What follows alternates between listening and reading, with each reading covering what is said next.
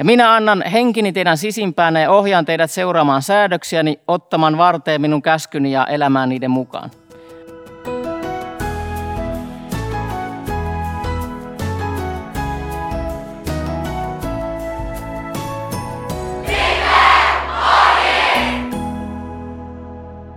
Kiva olla täällä. Ja tuota, semmoinen kysymys, että kuinka moni on lukenut lapsena tai sitten myöhemminkin Asterixia, käsi ylös, ainakin minä olen. Jees, hyvä. Muistatteko, että siinä usein tuota, toi toi, kuka siellä yleensä sanoi, että hulluja nuo roomalaiset? Hyvä, se oli Obelix, joka sen aina, aina huusi. Ja tuota, siksi mä oon laittanut tuohon otsikoksi hulluja kuin noi roomalaiset. Eli tuota, aiheena mulla on tässä roomalaiskirje ja ennen kaikkea roomalaiskirje yksitoista sitten eksaktisti. Ja tuota, ää, mä itse tykkään välillä provosoida, niin siksi mä laitan tommosen kysymyksen. Koska jos en mä provosoin, niin teille ei välttämättä jää mitään mieleen. Eli mihin juutalaisia nyt sitten enää tarvitaan? Koska jos miettii... Ensin ne faktat. He hylkäsi Jeesuksen kaksituhatta vuotta sitten. He ei hyväksy uutta testamenttia. Rabbeille Jeesus on ehkä kaikkein pahinta, mitä maailmassa on. Siis oikeasti. Juutalainen voi rabbien mielestä kyllä olla vaikka ateisti, mutta kunhan ei usko Jeesukseen. Ja nyt jos on vielä ajatellaan näin, että on uusi liitto vielä voimassa, niin, niin mihin sitten juutalaisia enää tarvitaan? Tai sitten toinen, että miksi tällaista asiaa pitäisi edes pohtia. Miksi meidän pitäisi pohtia kysymystä, että miten ja miten, tai miten ja miksi Israel ja juutalaiset liittyy vaikka meihin tai ylipäätänsä maailmaan enää kaksituhattakaksikymmentäluvulla. Tässä miettii, että Israelissa tänä päivänä siellä on noin kaksikymmentätuhatta Jeesuksen uskovaa juutalaista, mutta maailmassa on kuitenkin yli kahdeksan miljardia ihmistä, niin mitä väliä tällä kaikella on?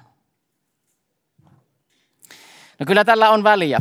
Ja mä, ennen kuin mennään tuohon Roomalaiskirjan yksitoista, niin mä otan semmoisen pienen pohjustuksen tähän. Ensinnäkin siis kun koko Raamattu on siis, se on täysin juutalaisten kirjoittama, muutama poikkeus, toki aina löytyy poikkeuksia.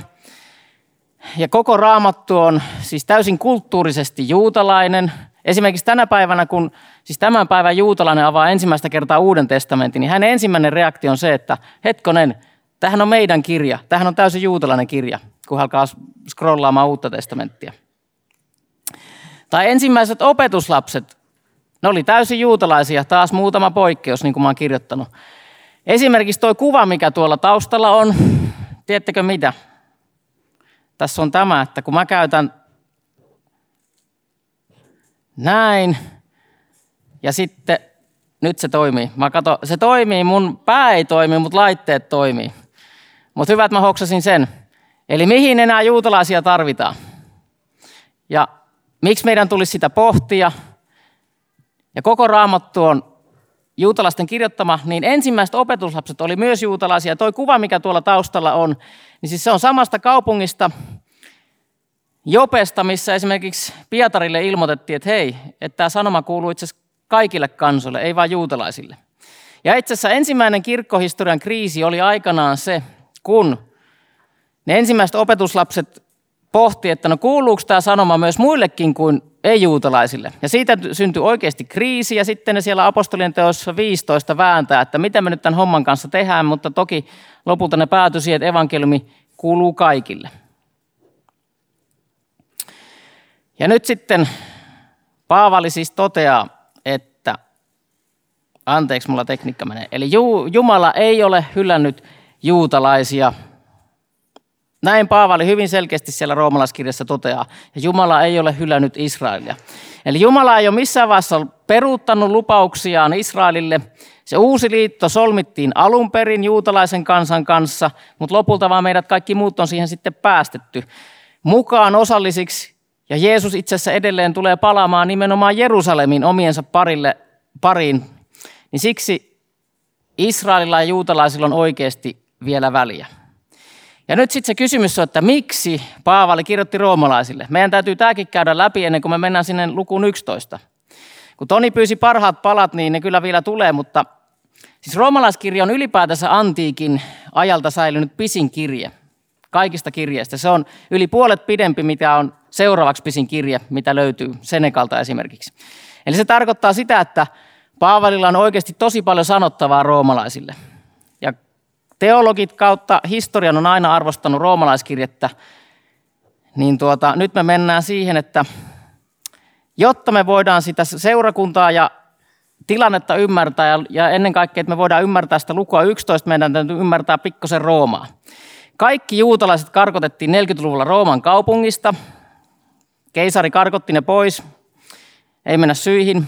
Mutta kuitenkin tämä johti siihen, että myös se juutalaistaustainen seurakunta siellä Roomassa, niin sieltähän kaikki juutalaiset lähti pois. Ja ikään kuin yhdessä päivässä, niin sinne jäi enää vaan sitten pieni kourallinen, sitten pakanataustaisia Jeesuksen uskovia. No sitten kuitenkin, keisari Nero heti seuraavalla vuosikymmenellä, ei mennyt monta vuotta, niin päästi kaikki juutalaiset takaisin Roomaan viisikymmentäluvulla. Ja tämä taas johti siihen, että myös Jeesuksen uskovia juutalaisia palasi Rooman seurakuntaa, ja tästä nyt sitten alkoi syntymään ongelmia. Ja tuota, ensimmäinen ongelma oli se, että, että milloin pidetään sitten vapaapäivä, tai noin kokoukset, kun juutalaisilla oli joka seitsemäs päivä vapaapäivä, ja pakanataustaisilla orjalla oli joka kymmenes päivä, että milloin pidetään kokoukset, ja ennen kaikkea se sitten lopulta meni siihen, että kuka saa nyt sitten johtaa tuota seurakuntaa. Saako sitä johtaa pakanataustaiset uskovat vai juutalaiset uskovat? Ja siitähän sitten syntyy yleensä tulipaloja.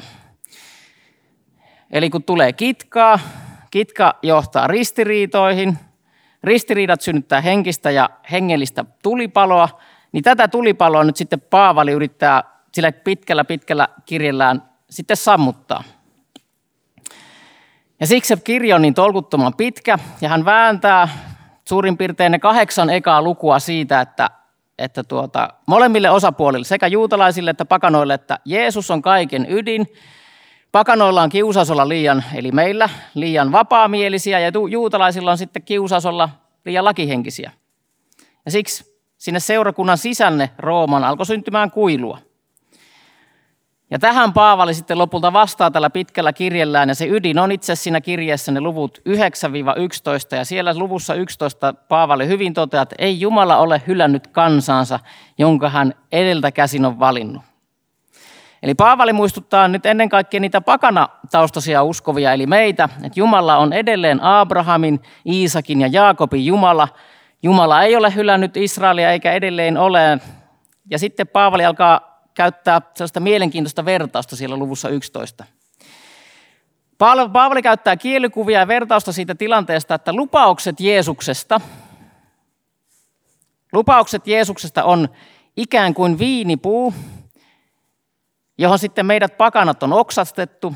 Ne alkuperäiset oksat on juutalaisia, ja me ollaan ikään kuin villiköynnöksen oksia, jotka myöhemmin on oksastettu niihin lupauksiin. Ja sitten toki Paavali toteaa, että ne juutalaiset, jotka ei usko Jeesukseen, niin ne katkaistaan sitten siitä jalosta viiniköynnöksestä pois.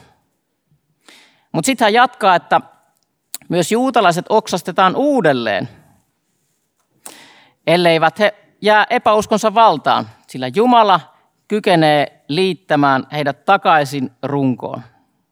Eli kuka tahansa, joka meistäkin luopuu Jeesuksesta, niin leikataan irti. Mutta jokainen, joka haluaa taas uskoa Jeesukseen, niin oksastetaan kiinni, yhtä lailla myös juutalaiset.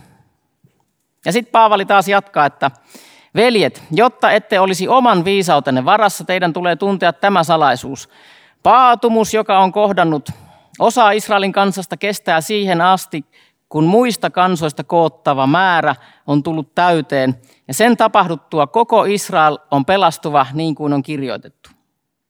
Eli Paavali tuossa toteaa, että vaikka juutalaiset on ikään kuin kollektiivisesti kansana hylännyt kerran Jeesuksen, niin kerran he tulee vielä löytämään Jeesuksen kansakuntana omana Messiaanaan.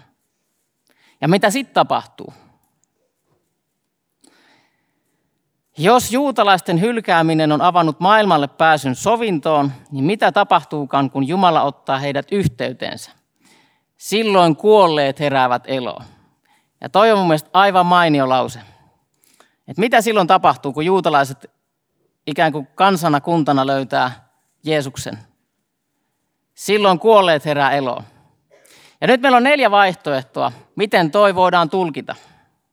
Mä en sano että joku niistä olisi parempi kuin toinen, koska toi on monitulkintainen toi kohta. Mutta meillä on neljä vaihtoehtoa, mitä Paavali tuolla tarkoittaa, että mitä, mitä se on, kun kuolleet herää eloon. Ensimmäinen tulkinta on se, että se viittaa yleisesti Hesekielin kirjaan. Toinen on, että se viittaa tarkkaan profetian Hesekielin kirjassa. Kolmas vaihtoehto on, että se on epätarkka viittaus Hesekielin profetiaan. Tai se on viittaus siihen, että sitten Jeesus palaa Jerusalemiin, kun juutalaiset löytää lopulta Jeesuksen. Eli se ensimmäinen viittaus yleisesti Hesekielin kirjaan. Eli Hesekielin kirja, mä tiivistän sen tuossa neljään täppään, vaikka siinä on yli neljäkymmentä lukua. Mutta käytännössä Hesekielin kirja tiivistettynä on se, että juutalaiset karkotetaan Israelin maasta. He oli sieltä pois Jeesuksen kuoleman jälkeen noin kaksituhatta vuotta. Noin seitsemänkymmentä vuotta sitten he pääsivät palaamaan takaisin. Ja sitten juutalaiset siis palaavat Israeliin, juutalaiset heräävät hengellisesti ja sen jälkeen alkaa messianinen aika. Tässä on Hesekielin kirja tiivistettynä. Ja jos elämässä ylipäätänsä joskus on, tuntuu, että on vaikeita asioita, niin ei pidä lopettaa. Hesekielin kirja on yksi niistä vaikeista kirjoista, mutta älä lopeta, koska se on tänä päivänäkin itse asiassa voi olla yllättävän merkittävä kirja. Tai sitten viittaus tiettyyn Hesekielin profetiaan. Herra sanoi minulle, ihminen, voivatko nämä luut herätä eloon? No minä vastasin, Herra, sinä sen tiedät. Ja hän sanoi, että sano profeetan sana näille luille. Sano niille, että te kuivat luut, kuulkaa Herran sana. Näin sanoo Herra Jumala näille luille, minä annan teille hengen niin, että te heräätte eloon. Ehkä Paavali viittaa just tähän tiettyyn tarkkaan kohtaan tuota, Hesekielissä. Kolmas vaihtoehto on se, että se on viittaus epätarkasti Hesekielin profetiaan. Eli minä annan teille uuden sydämen ja teidän sisimpäänne uuden hengen. Minä otan teidän rinnastanne kivisydämen pois ja annan teille tilalle elävän sydämen. Tai lihasydämen, riippuen miten siellä on kuitenkin. Ja minä annan henkini teidän sisimpäänne ja ohjaan teidät seuraamaan säädöksiäni, ottamaan varteen minun käskyni ja elämään niiden mukaan. Paavali saattaa viitata tähän epätarkasti. Eli hengellisesti kuolleet juutalaiset, juutalaiset herääkin eloon. Tai sitten se neljäs vaihtoehto, että siinä Paavali viittaa, että Jeesus palaa takaisin Jerusalemiin, kun juutalaiset on ottanut Jeesuksen vastaan. Eli itse Herra laskeutuu taivaasta ylienkelin käskyhuudoin kuuluessa ja Jumalan pasunan kaikuessa ja ensin nousevat ylös ne, jotka ovat kuolleet Kristuksen uskovina. Ja tossakin on siis taustalla kuvana on Öljymäki tänä päivänä kuvattu ja sinne Jeesus oli sitten palaamassa takaisin. Ja mikä tahansa me näistä neljästä tulkinnasta nyt valitaankin liittyen siihen, että kun Paavali toteaa, että silloin kuolleet herää eloon, kun juutalaiset ottaa Jeesuksen vastaan, niin oli se meidän tulkinta nyt noista neljästä mikä tahansa, niin se tarkoittaa sitä, että juutalaisilla on oikeasti edelleen iso merkitys. Jeesuksen paluu ja Israel näyttää ihan selkeästi liittyvän toisiinsa. Ja Abrahamista alkaen, niin Jumala on käyttänyt Israelin kansaa toteuttaakseen pelastushistoriaa ja tulee edelleen toteuttamaan pelastushistoriaa oman kansansa kautta. Näin mä sen itse tuolta tulkitsen, kun luen Raamattua. Ja siellä edelleen yhdennentoista luvussa Paavali toteaa, että jos heidän eli juutalaisten lankeemus on koitunut rikkaudeksi maailmalle ja heidän tappionsa rikkaudeksi kaikille kansoille, eli myös meille, niin kuinka paljon enemmän saakaan aikaan heidän täysimääräinen voittonsa. Toi on aika kryptinen lause mun mielestä, mutta ihan samalla tavalla. Tai ajatellaan näin, että siis Paavalihan tuossa nyt vähän niin kuin kertoo rivien välistä sitä, että sillä tulee olemaan järisyttävä vaikutus, kun juutalaiset ottaa Jeesuksen vastaan omana messiana. Ja se on jotain, mitä meidän on ehkä vaikea kuvitella tai ymmärtää, mutta tuolla se Raamatussa on. Mutta otetaan esimerkki. Kun Jeesus oli ristillä, opetuslapset oli ihan kujalla siitä, että mitä tässä tapahtuu. Ei ne ymmärtänyt siinä kohtaa, että kyse oli jostain sovitustyöstä. Vasta jälkikäteen he ymmärsivät. Eli ihan samalla tavalla mä ajattelen, että toi Raamatun kohta, mikä tuolla on, kuinka paljon enemmän saakaan aikaa heidän täysimääräinen voittonsa. Meidän on ehkä vähän vaikea vielä käsittää sitä tässä. Se kysymys toki on, että mitä meidän tulisi tehdä tai mitä merkitystä tällä on meille. Niin nyt Katsotaan semmoinen seitsemän ja puolen minuutin video.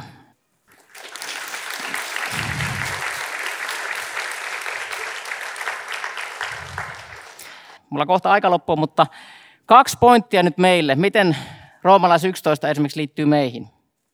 Ensimmäinen pointti. Älä ylvästele alkuperäisten oksien rinnalla, mutta jos ylvästelet, niin muista, että et sinä kanna juurta, vaan juuri kannattaa sinua. Se mies sanoi tuossa mun mielestä, että ei kristittyjen tarvitse päteä mitenkään sillä raamattotietoudellaan. Et meidän kristittyjen tulisi muistaa meidän omat juuret, mitkä löytyy itse asiassa sieltä vanhasta testamentista. Ja ylpeys on meidän kiusaus. Ja meidän villioksien tulisi muistaa, että meidät on oksastettu jaloon puuhun. Toinen pointti. Eli toi oli se ensimmäinen pointti, mikä tuolla näkyy. Toinen pointti, että kysyn siis, eikä juutalaiset sen vuoksi kompastuneet, että he jäävät maahan makaamaan. Päinvastoin, heidän lankeemuksensa on avannut pelastuksen muille kansoille, ja näin juutalaiset ovat saaneet aiheen kadehtia muita kansoja. No sitten se toinen pointti. Se mies tuli kateelliseksi kristityille. Hän ei tullut kateelliseksi kristin uskosta, eli hän, hän tuli kateelliseksi siitä ilosta ja suhteesta, mikä näillä uskovilla oli hänen Jumalansa.